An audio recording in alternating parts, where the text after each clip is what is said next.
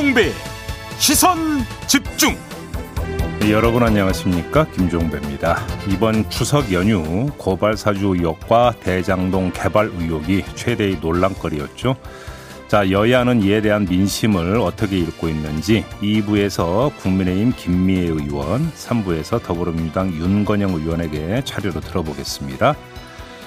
연휴 기간 문재인 대통령은 BTS와 함께 유엔 총회에 참석했죠. 이 기자 연설에서는 한반도 종전 선언을 다시 한번 촉구하기도 했는데요. 그 의미와 과제 청와대 박수현 국민소통수석 연결해서 자세히 짚어보겠습니다. 9월 23일 목요일 김종배의 시선 집중 광고 듣고 시작합니다.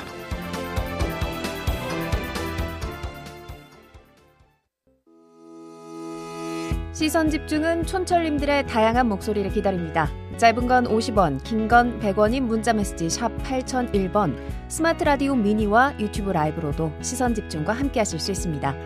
믿고 듣는 진품 시사 김종배의 시선 집중.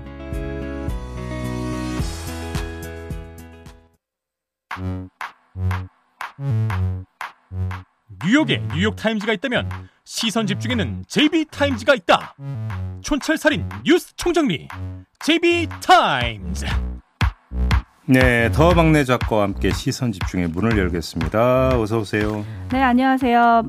많은 분들이 아침 인사 전해주고 계신데요. 네. 0795님, 기나긴 연휴의 끝을 뒤로 하고 다시 시작된 삶의 현장 속으로 그리웠습니다. 시선 집중이라고 해주셨고요. 네. 1579님은 송편 드셨수? 즐거운 시사 부탁해요. 아, 제이비랑 동양이신 것 같은데 전잘 못하겠네요. 네이티브 스피커로 한번 해주세요. 아, 좀 전에 그 충청도 억양 흉내낸 거예요, 지금 그게? 네. 송편 드셨슈? 즐거운 시사 부탁해요. 한번 해보세요. 드셨슈 이렇게 가야지. 아, 네, 그렇게 알겠습니다. 송편 드셨슈. 네, 잘 드셨죠? 아 그러고 보니까 송편을 제대로 못 먹었네 이번 추석에. 아이고 저런 네. 챙겨 드셨어야죠. 네.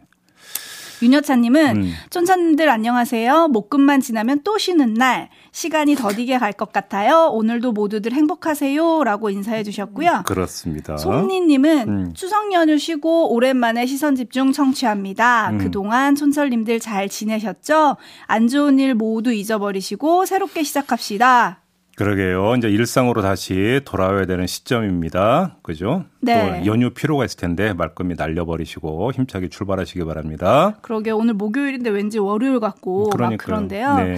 네. 모두들 힘내시기 바라고요. 예. 레모네이드님은 음, 아 요런 댓글 굳이 소개해야 되나 약간 망설여지지만 한번 해볼게요. 뭔데 그래요? 레모네이드님 일단 음. 아이디는 굉장히 상큼하십니다. 네. JB타임즈에서 천기누설의 명절 특집까지 아무리 봐도 MBC는 JB 월급 올려드려야 할 것 같습니다. 오호. 방송 잘 듣고 있습니다. 네. JB 수고하셨습니다. 어, 이게 어제 특집분 다시 듣기에 달린 댓글인데 더마카가 지금까지 소개했던 댓글 가운데 최고의 댓글, 가장 날카로운 촌철이었다고 100% 확신하면서 평가를 합니다. 네. 네, 굉장히 지금 라디오 본부 행간행간에 힘이 실려 있네요.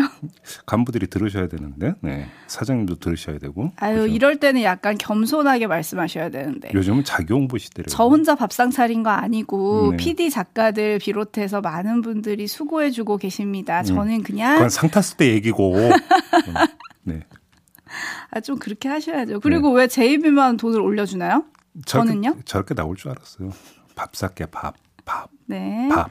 알겠습니다. 선아야님이 더모아까 목소리 그리웠습니다라고 해주셨는데 아이고 감사합니다. 잊지 않고 찾아주셔서요. 예. 자 뉴스와 분석이 함께하는 제이타임즈 본격적으로 시작하겠습니다. 음. 오늘 주목할 첫 번째 뉴스는 오디오로 먼저 만나보시죠. 대장동은 원래 LH가 공영 개발하던 거를 국민의힘 정치인들이 압력 넣어가지고 민간 개발로 전환시켰고 만약에 이걸 그대로 방치했거나 공영 개발이 불가능하다고 이제 포기했으면 어, 이 개발지 전체를 아마 민간이 예, 의도한 대로 다 가졌겠지요. 객관적으로 봐도 제가 잘한 일이고 이미 이제 수사를 예, 100% 동의한다고 말씀드려서 이미 수사가 진행 중인데 특검인이 국정조사 하겠다는 건 정치 쟁점 만들어서 의심을 확대하고 의혹을 부풀리고 공격하겠다는 거 아니겠어요? 검찰이 저를 봐줄 것이다. 이런 생- 상상하는 사람들 정말 이상한 사람들이에요. 예, 이해가 안 됩니다. 아니, 알면서 일부러 그러는 거겠지요. 이런 걸 저질 정치라고 합니다. 네, 이재명 후보의 목소리였죠. 네. 추석 연휴 전가를 강타한 두 개의 이슈가 바로 고발 사주 의혹 사건하고 대장동 개발 의혹 사건 이 두 가지 아니겠습니까? 네. 여야 그리고 후보끼리 한치의 물러섬도 없이 공방전을 벌이고 있는데 두 건 모두 검찰로 향하고 있다는 점이 공통점이죠. 누가 얼마나 많이 고발했는지를 따지는 것조차 이제는 무의미할 정도로 고소 고발이 난무한 상태인데 이 고발 사주 의혹 사건은 공수처하고 검찰이 수사를 개시했고요. 대장동 개발 의혹 사건은 이르면 오늘 서울중앙지검이 수사팀을 정해서 배당할 방침이라고 하고 경찰도 이제 슬슬 몸을 풀고 있다는 거 아니겠습니까? 네. 여기에다가 또 윤석열 후보 가족과 측근 관련 수사도 계속 진행이 돼 왔고 아무튼 거의 모든 것이 지금 검찰, 경찰, 공수처 여기에서 지금 손바닥 위에 올려져 있다. 네. 이 점을 좀 오늘은 뽑아서 이야기를 좀 해야 될 것 같습니다. 그 많은 수사들 중에서 이걸 뽑으신 이유가 있겠죠. 포인트는요? 뭐 정치의 사법화라는 얘기는 이제 하도 많이 나와서 그런 거 다 빼고요. 음, 네. 그냥 현실로 받아들이고 문제 하나만 뽑겠습니다. 속도인데요. 한 건 한 건의 수사 결과가 특정 후보에게 치명타를 남길 수 있는 이건 명백한 사실 아니겠습니까? 네. 반면에 수사 건 수가 너무 많다는 문제가 겹쳐 있습니다. 그나마 음. 다행인 건 윤석열 후보 가족과 측근 관련 수사는 꽤 오랜 기간 지속돼 왔다라는 점. 네. 그다음에 대장동 개발 의혹 사건도 2018년에 이미 검찰이 한번 들여다본 적이 있는 건이라는 점이죠. 네. 당시 이재명 경기지사 후보가 민영 개발 방식으로 시행했다면 얻지 못했을 개발 이익 5,503억 원을 공공 이익으로 환수했다고 홍보한 게 공직선거법상 허위 사실에 해당하는지 이걸 조사를 했고 1, 2심 모두 무죄 판단을 내린 바가 있었습니다. 그러니까 이게 백지 상태에서 이루어지는 수사가 아니라는 거죠. 여기에 이제 새로 제기된 게 고발 사주 의혹 사건인데 여러 차례 전환대로 공수처와 검찰 모두 속도전을 펴고 있는 상태 아니겠습니까? 네. 그래서 그게 경제 속도이든 규정 속도이든지 간에 그 속도의 적절성을 재는 기준은 대선 본선이 시작되기 전에 수사를 마무리하고 결과를 내놓느냐 마느냐 여기에 달려 있는 것 같습니다. 대선 본선이 개시된 후에 본선 진출 후보와 관련된 수사를 진행해서 결과를 내놓으면 그 결과가 무엇이든지 간에 정치적 후폭풍이 거셀 것 뭐 너무나 자명한 사실 아니겠어요? 그래서 그 전에 마무리를 해야 할 것이다 이런 말씀을 드리는 거고요. 마무리가 만약에 안 되면 대선 이후로 미루는 선택을 할 수밖에 없을 가능성이 있다라는 겁니다. 바로 이 관전 포인트에서 체크 포인트가 도출이 되는데 이런 환경 요인이 수사 의지로 연결될 가능성을 배제할 수가 없다. 무슨 말이냐? 질질 끌다가 상황 논리, 선거 논리를 앞세워서 뒤로 밀어버리는 정치적 선택을 할 가능성, 수사기관이. 네. 이것 또한 경계를 할 필요가 있다. 이런 말씀을 드리고 싶은 거죠. 음, 좀 당연한 말씀이신 것 같기도 해요. 예. 그런데 그럼에도 불구하고 님은 검찰이 누구 편이나에 달렸군요. 라고 보내주셨는데 예. 결국 검찰이 칼을 쥐고 있는 셈입니다. 그죠? 음. 어쨌든 일단 속도는 내지 않을까요? 왜냐하면 일정상 보면 국민의힘 2차 컷오프가 10월 8일이고 예. 민주당 3차 선거인단 투표 결과 발표가 10월 10일이거든요. 그러니까 이제 저는 지금 그 속도의 어떤 적절성을 재는 기준으로 대선 본선이 개시되기 전에 속도, 그러니까 수사를 끝내느냐 마느냐 이렇게 잡았거든요. 네. 대선 본선 개시라고 한다면 여야의 후보가 모두 확정되는 시점을 기점으로 하는 거게 되겠죠. 네. 이렇게 놓고 본다면 11월 초까지는 그- 그 잡을 수 있을 것이다. 11월 초. 네. 그렇죠. 그러니까 이제 그 민주당 같은 경우는 10월 초중순에 이제 결과가 나올 거고 국민의힘 같은 경우는 예정대로면 11월 초 아니겠습니까? 그렇죠. 어, 후보가 확정이 되는 게 그러니까 10월 말까지는 수사를 끝내야 된다. 음흠. 그리고 이제 본선이 개시되는 순간부터는 수사 요인이 선거에 영향을 미쳐서는 안 된다. 이런 이야기가 되는 거겠죠. 네, 음. 알겠습니다. 들꽃향기님이 검찰은 늘 정치적 선택을 하곤 했지요라고 보내주셨는데 음. 그러긴 좀 힘들지 않을까요? 라는 생각이 들기도 하는데 어쨌든 예. 어쨌든 이번에 고발사주 의혹과 이 대장동 특혜 의혹이 각각 당내 경선에도 영향을 좀 미치지 않을까 싶은데요. 그렇죠. 특히 민주당의 경우에 이제 가장 중요한 대전이 남아 있잖아요. 호남 경선이 예. 이번 주잖아요. 예. 어떨까요? 그러니까 이거는 정말로 그 예측하기가 쉽지는 않을 것 같습니다. 문제는 호남에 이것이 영향을 미친다라고 한다면 그거는 이낙연 후보의 지금 캠페인이 먹힌 결과 이렇게 봐야 되는데 이낙연 후보의 캠페인이 뭡니까? 이재명 후보는 불안한 후보다. 이런 그렇죠. 거잖아요. 네. 불안하다라고 하는 뜻은 뭐냐면 이재명 후보가 만약에 민주당 후보가 돼서 본선에 진출을 하면 개인의 도덕성 이런 거 문제 때문에 치명타를 입을 가능성이 있고 대선 승리를 낙관할 수 없다. 이런 지금 논법을 펴고 있는 거잖아요. 음. 여기서 이제 대장동 개발 의혹이라고 하는 것을 딱 이제 연결을 시키고 있는 건데 네. 여기에 이제 그 호남 민심이 일정하게 호응을 하느냐 마느냐 이것이 이제 결과를 미친다고 봐야 될 것 같은데요. 그건 좀 뚜껑을 열어보고 나서 봐한가 이야기를 해야 될 것 같습니다. 알겠습니다. 뚜껑을 여는 걸 기다려 보고요. 반면에 현님, 홍성익님, 이진남님 많은 분들이 음. 화천대유를 내세워서 고발사주 의혹이 뒤로 숨었습니다. 음. 기사량이 비교가 안 돼요. 고발사주 의혹이 조용해졌네요. 이런 의견을 보내주고 계십니다. 네. 이거는 뭐 야권에서도 비슷한 평가를 내리는 것 같더라고요. 음. 대장동 의혹이 너무 커서 고발사주 의혹이 묻혔다. 뭐 이런 평가를 내는 것 같은데 이건 어떻게 보세요? 지금 뭐 그거는 뭐 그 언론 보도량만 가지고 보면 확연하게 지금 드러나는 차이점 아니겠습니까? 근데 문제는 아마도 이제 이런 문제가 있을 것 같습니다. 이제 고발 사주 의혹 사건 같은 경우는 일, 한 열흘 정도로 이제 끌다가 이제 수사 단계로 지금 넘어가 버린 상황이잖아요. 네. 이렇게 되면서 수사가 이제 본격 개시가 되면 일정하게 빨아들이는 효과가 있어요. 음. 근데 이제 지금 대장동 개발 의혹 사건 아직 수사로 이제 본격화되고 있는 단계는 아니기 때문에 이제 넘어갔을 경우에 이제 고발 사주 의혹 사건과 비슷한 어떤 추이를 보이느냐 이걸 좀 봐야 될 것 같은데 아닐 가능성도 배제할 수 없죠. 왜 그러냐면 언론의 보도 의지가 또 여기에는 또 하나의 그 변수가 될 수가 있는 것 아니겠습니까? 그렇죠. 그렇죠. 얼마나 적극적으로 보도하고자 하는가 라고는 의지의 차이가 있는 것 같습니다. 두 건 모두. 여기서 아마 이제 그 정치 공학에서 고전으로 통하는 말이 있죠.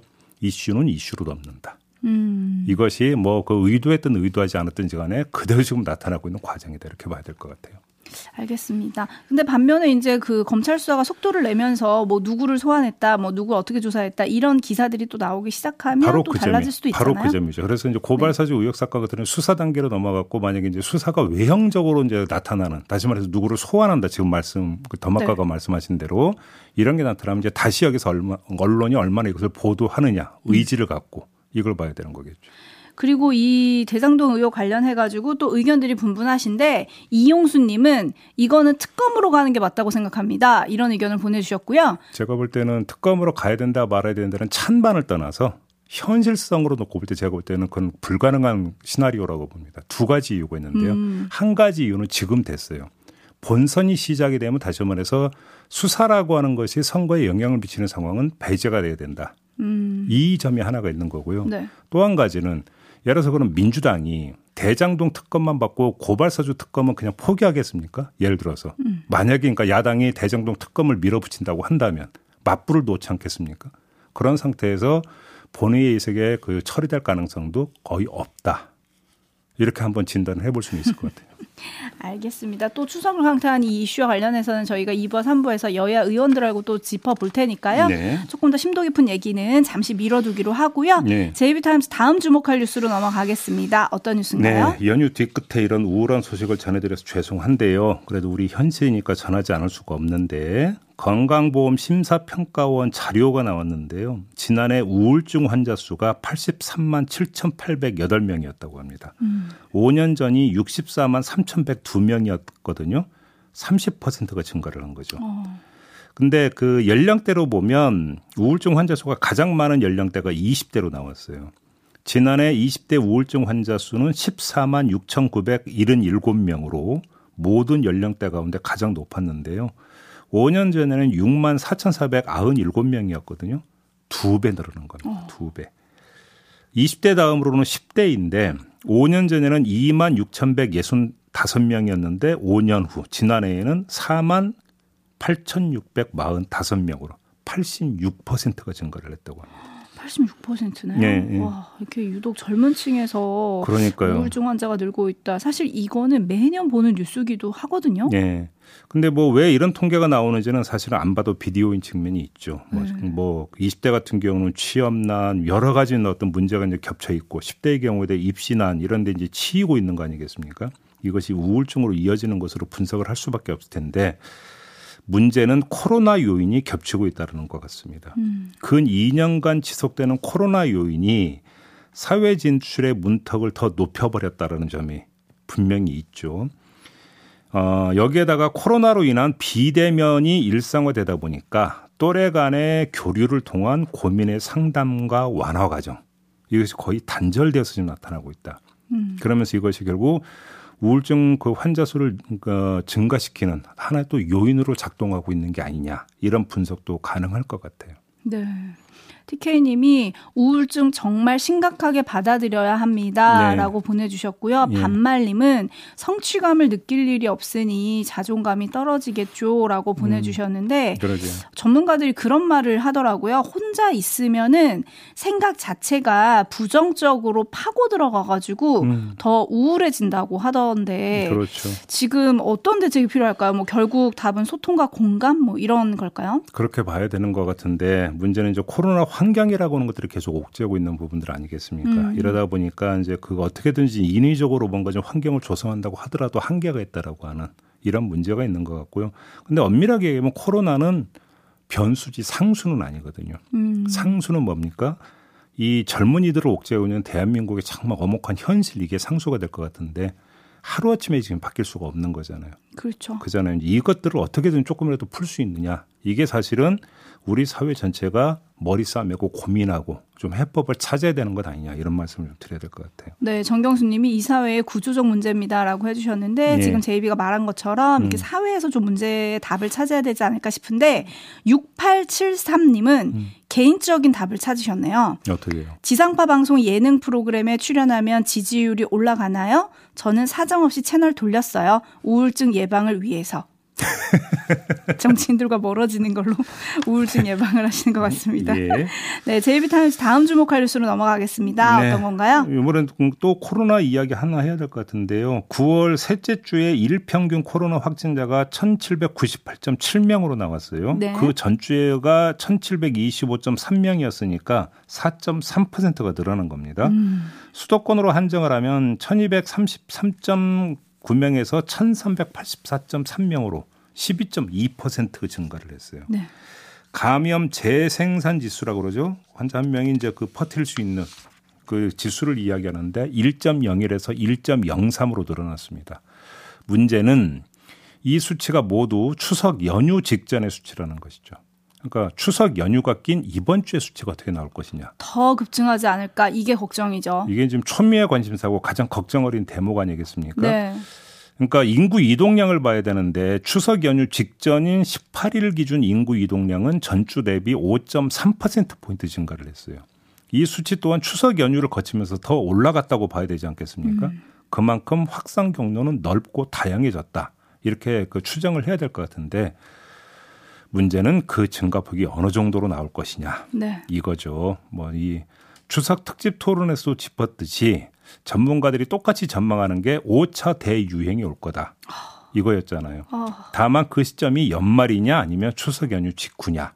이게 이제 전문가들이 이제 지금 아주 그 관심을 두고 지켜보고 있는 대목인데 그나마 기댈 건 추석 연휴 전날인 17일에 백신 1차 접종률이 70%를 돌파했다는 거잖아요. 네. 이게 얼마나 이 막판 스퍼트를 내느냐, 백신 접종률에 있어서 이게 좀 관건일 것 같은데 단계적 일상 회복으로 전환의 개시 시점이 언제가 되느냐. 이건 결국은 백신 접종률에 달려 있다 이렇게 봐야 될 것 같습니다.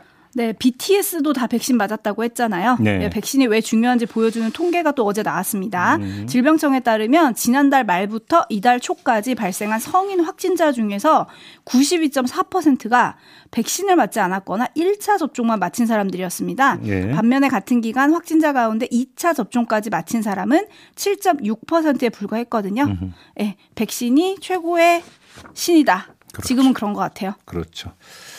자, 이렇게 마무리하겠습니다. 더마카 수고하셨습니다. 감사합니다.